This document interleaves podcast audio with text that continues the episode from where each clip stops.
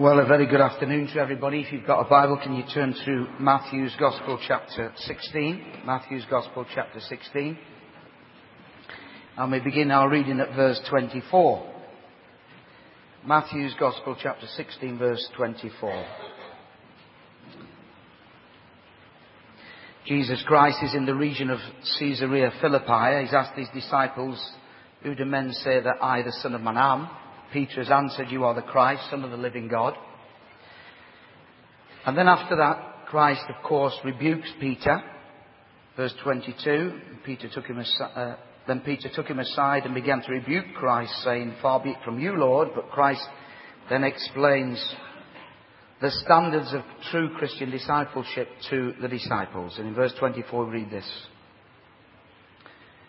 Then Jesus said to his disciples, If anyone desires to come after me, let him deny himself and take up his cross and follow me. For whoever desires to save his life will lose it, and whoever loses his life for my sake will find it. For what will it profit a man if he gains the whole world and loses his own soul? Or what will a man give in exchange for his soul? For the Son of Man will come in the glory of his Father with his angels, and then he will reward each according to his works. Assuredly I say to you, there are still some standing here who shall not taste death till they see the Son of Man coming in his kingdom. Well, that's our reading for this afternoon, folks. Now, just before we look at this passage together, uh, many of you last night will have got a prayer letter from Young Life. It happens to be my prayer letter, but if you'd like a copy, then um, please take one. I'm particularly excited about going down to Exeter on the 4th of December. I was asked to speak at the carol service, and I just thought, well, a few people will come on and have candles and pies, and I'll speak.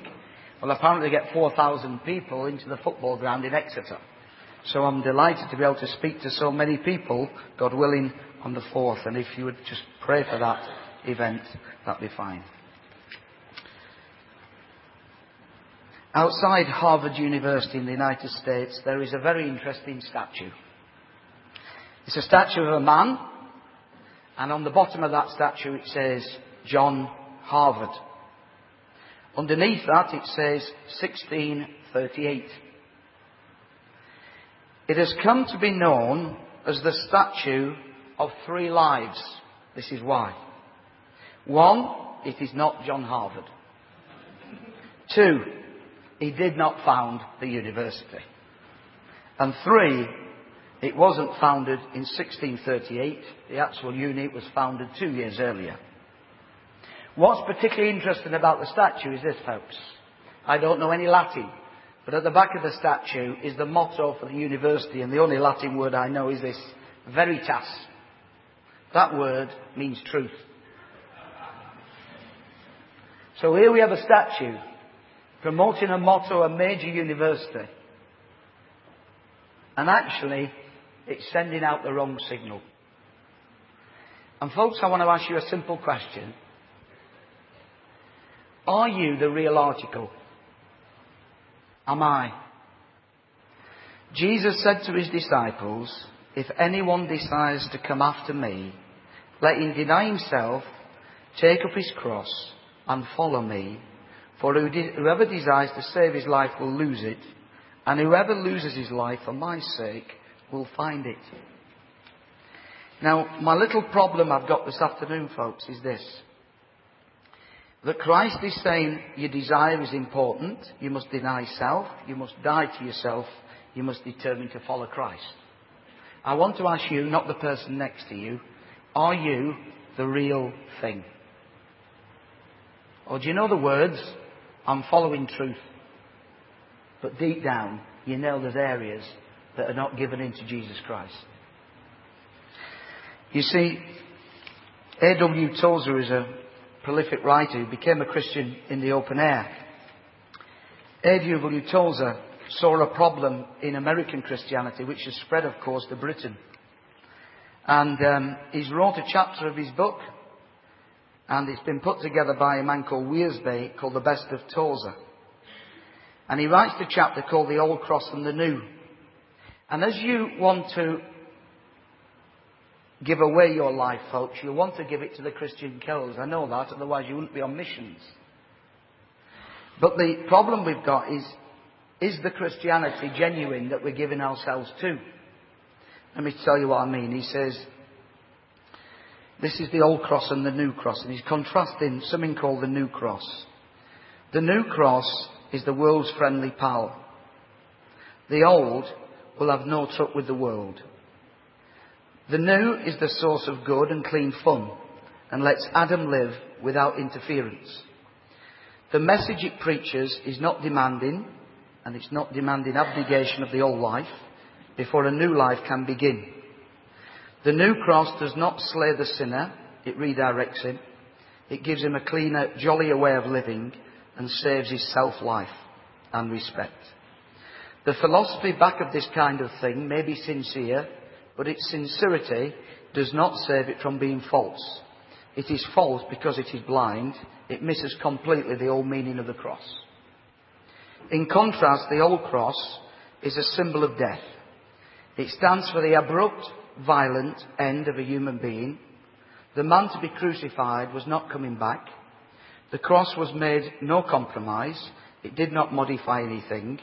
There was nothing spared.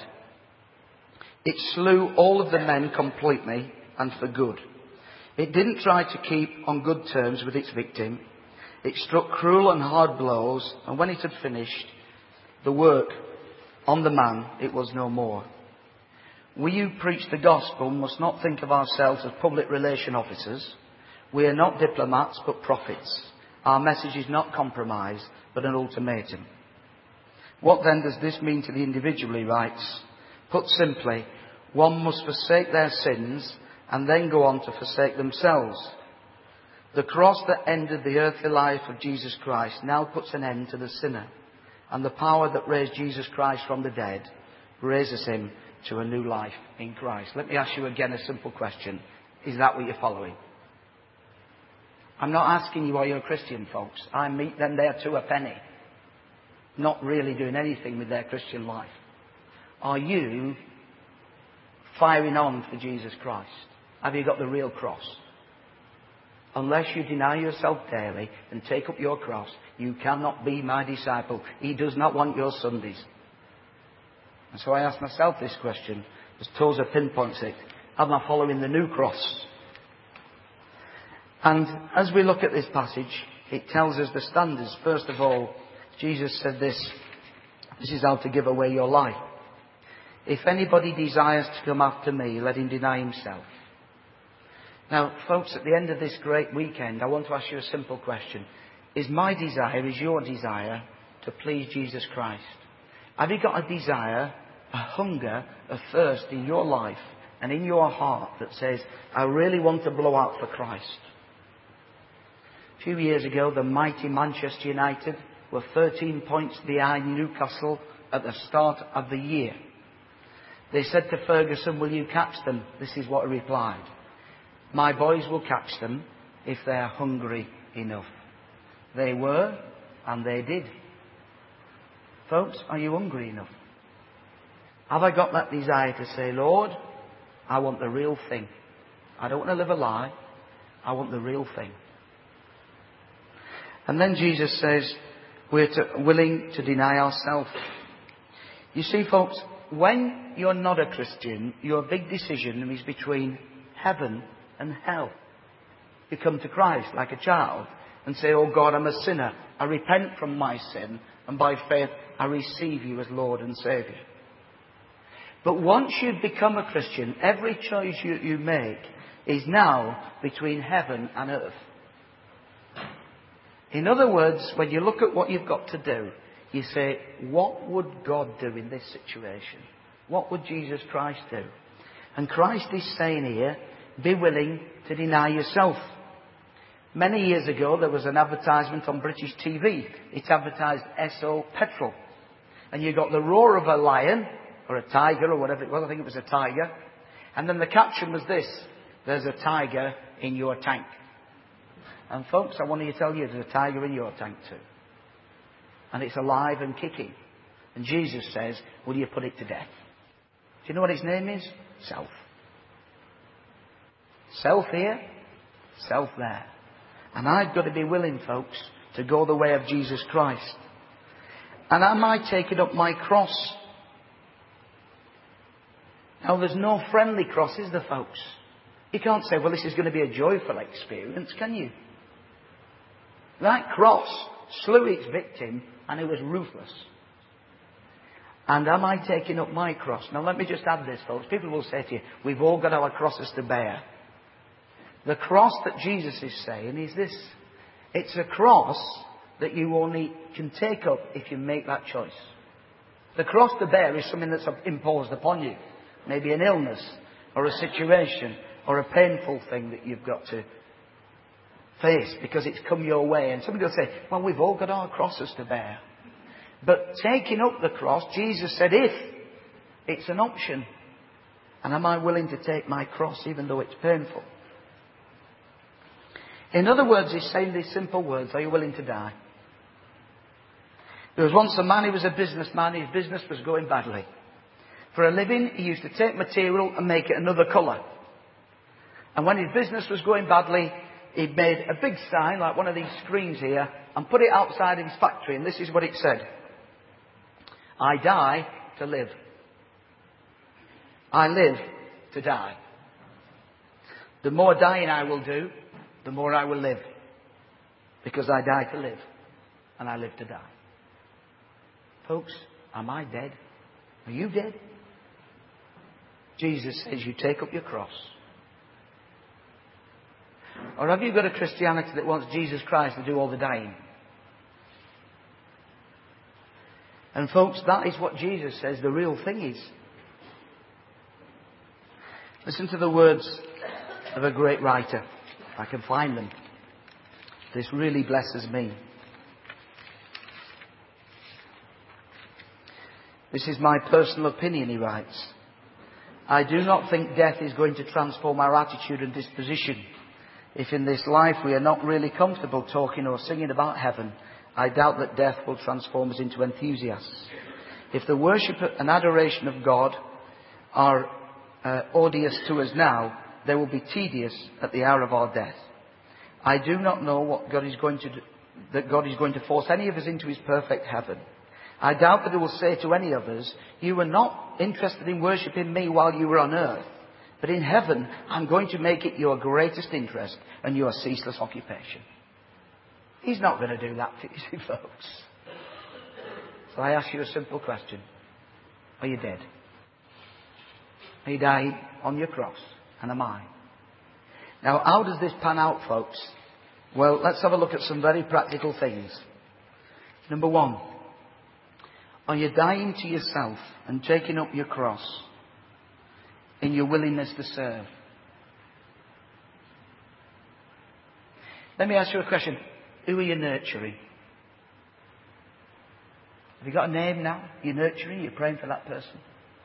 Christmas time, you'll be buying them a book. You're caring for them, showing an interest in them, writing to them. It staggers me, folks. People go from one church to a university and nobody from that church ever bothers to travel the length of Britain to visit them. Do you know why? They're not interested.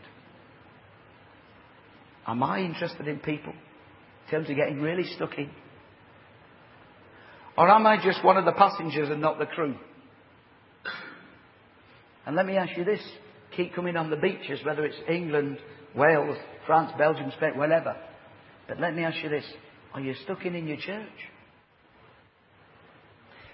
What night's the prayer meeting? Will you be there? I've got a good friend, his name is Fergus Yule. He's from Reading. Fergus Yule studied maths at Liverpool University. He went to Bethel Green Lane Church.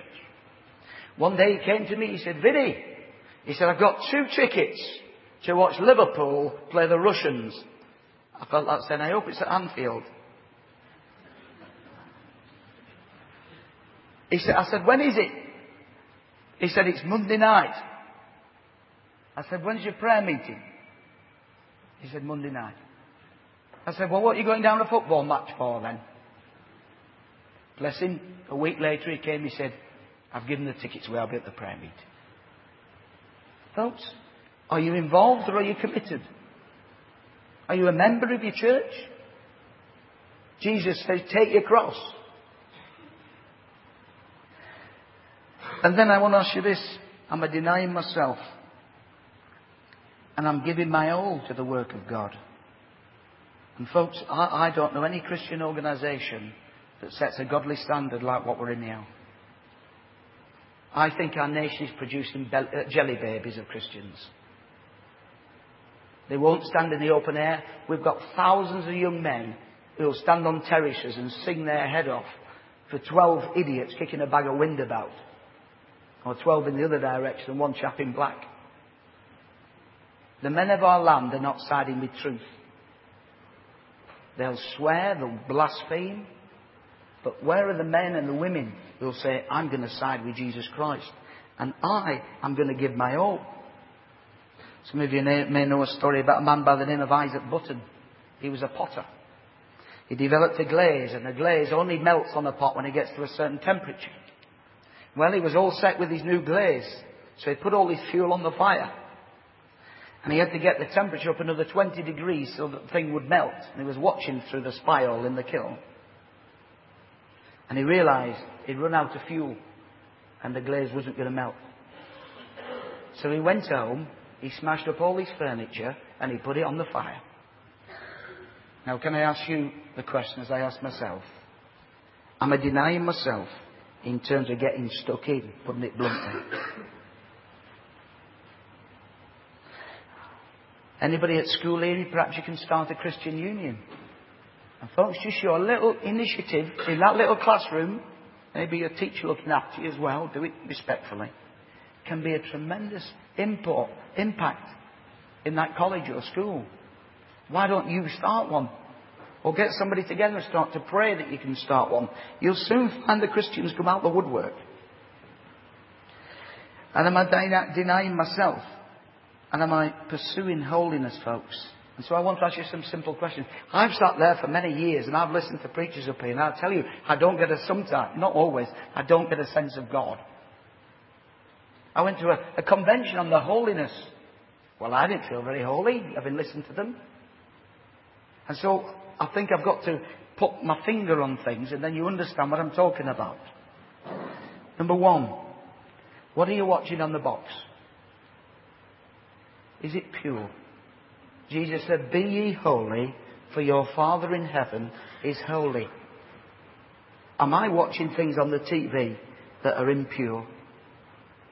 I go to my mum's and I stay in my brother's room, and one metre from where my head lies is the screen. And I know at one push of a button, there it is. And I can watch immorality, thank you very much, BBC or ITV, or whichever channel. And you like me, you want to be selective and not the swear words and the wrong scenes. Because they can dog you for months and years, folks. Am I denying myself and taking up my cross in terms of purity? And what about my language at school and college and work? Is it pure? Some of you know Roger Carswell very well. His daughter's called Emma. She's now called Emma Bolsh. She married Oliver Bolsh. Oliver Bolsh was at Durham University. He wasn't a Christian lad. He told me his testimony. He said, I went one night to a place, uh, wherever it was, with the students, and he said, I told them all a joke and they all had to participate. And as we went round the circle, you had to say a swear word. So this joke would be funny at the end. He came to one boy and he said, and this lad said, I'm a Christian. I don't swear. Well, Oliver carried on, but he went back to his room that night and he said, I'm a Christian. And if I'm a Christian and I do swear, and he's a Christian and he doesn't swear, doesn't swear, there's something wrong here. And Oliver became a Christian. Folks, is my language pure? Is it clean? Am I denying myself in the sense of I want to please God in my language? What about on your internet and computer, folks? Is it pure? Is it clean? Or even my newspaper. And then, folks, I ask the question, am I denying myself in terms of perhaps my giving? We've looked at the great giveaway, folks, but am I really giving? If I said to you, put your hand up if in the last year you've given to the poor people of your town, would you even know where they live? You give to the poor, you lend to the Lord. Why not this week go to your room, open your wardrobe, take out some of your best gear, and give it away? You see, folks, denying yourself hurts, doesn't it? And I find it hard too. And am I denying myself and taking up my cross? In other areas too, folks. You know, just a devoted life. And even as we said this weekend, sharing Jesus Christ. And then loving my family. I found in my Christian life, I used to be one thing at home. And then it had to come into sort of consistency with my Christian testimony. And I remember seeing a Christian leader, Richard was his name, and I thought, that man, he's living what he says and behaving as he should. And he challenged me in his life. And I knew I had to go away and change. But folks, are you helpful, you young people? Are you helpful at home? Do you, do you wash up? You say, oh, we've got a dishwasher. Well, do you fill the thing?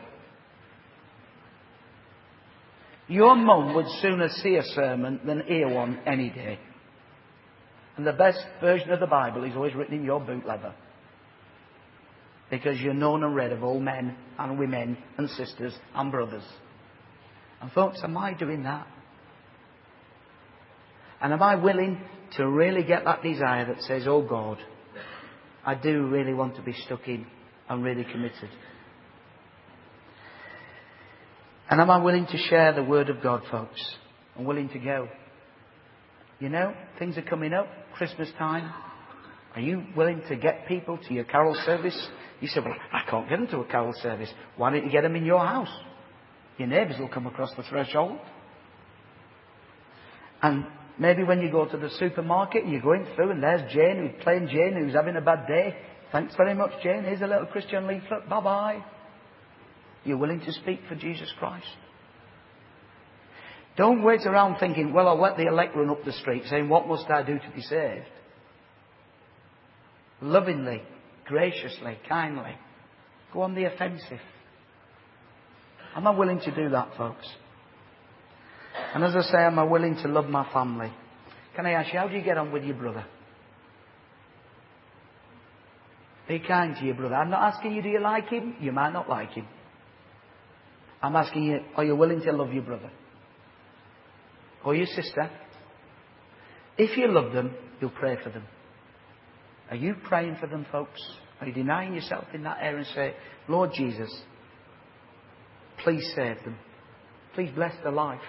Through me, bless them. Jesus said, Look, you cannot be my disciple unless you're willing to take up your cross. And just in closing, I want to read you a very interesting article as we finish.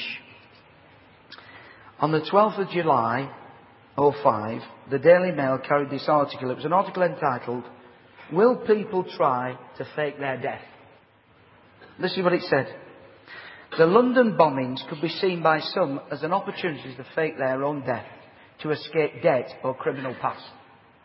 So you got people with criminal records seeing something lose their life and then faking their death and assuming another identity. It's known as Reggie Perrin syndrome, it says. After a ferry sank near Zeebrugge in 1987, killing 197 people, three people were fraudulently reported missing. Convicted thief Carl Hackett, 37, reported himself missing, obviously in his new identity, after the Paddington rail crash in 1999, starting a new life under a new identity. His family thought he was dead until he was spotted one day by a nephew. So I ask you a question. Are you really dead? Or are you just faking? And so what does it mean for Vinnie Commons mean for you? It means this. I take everything, folks. I take everything. I'm going to leave my notes now. I am talking everything. Everything. All your cash, give it to Jesus Christ. Now, obviously, you've got to pay bills, and that's courtesy and all the rest. But I'm saying my heart goes into the hands of Jesus Christ. My relationships, some people out there are not single, it might be hard. That's what he's saying to you. Are you willing to be single for Jesus Christ? Am I willing to do that? UBM next year, folks. And it is easy just to do a, a, a short, and everybody just, before the Lord, do what you ought. But folks, could I not go an extra week? When men and women are lost. They are lost. And I've got the duty to tell them. People argue for the rights these days. The non Christian has got a right hear the gospel of Jesus Christ. Will I tell them? Will you tell them?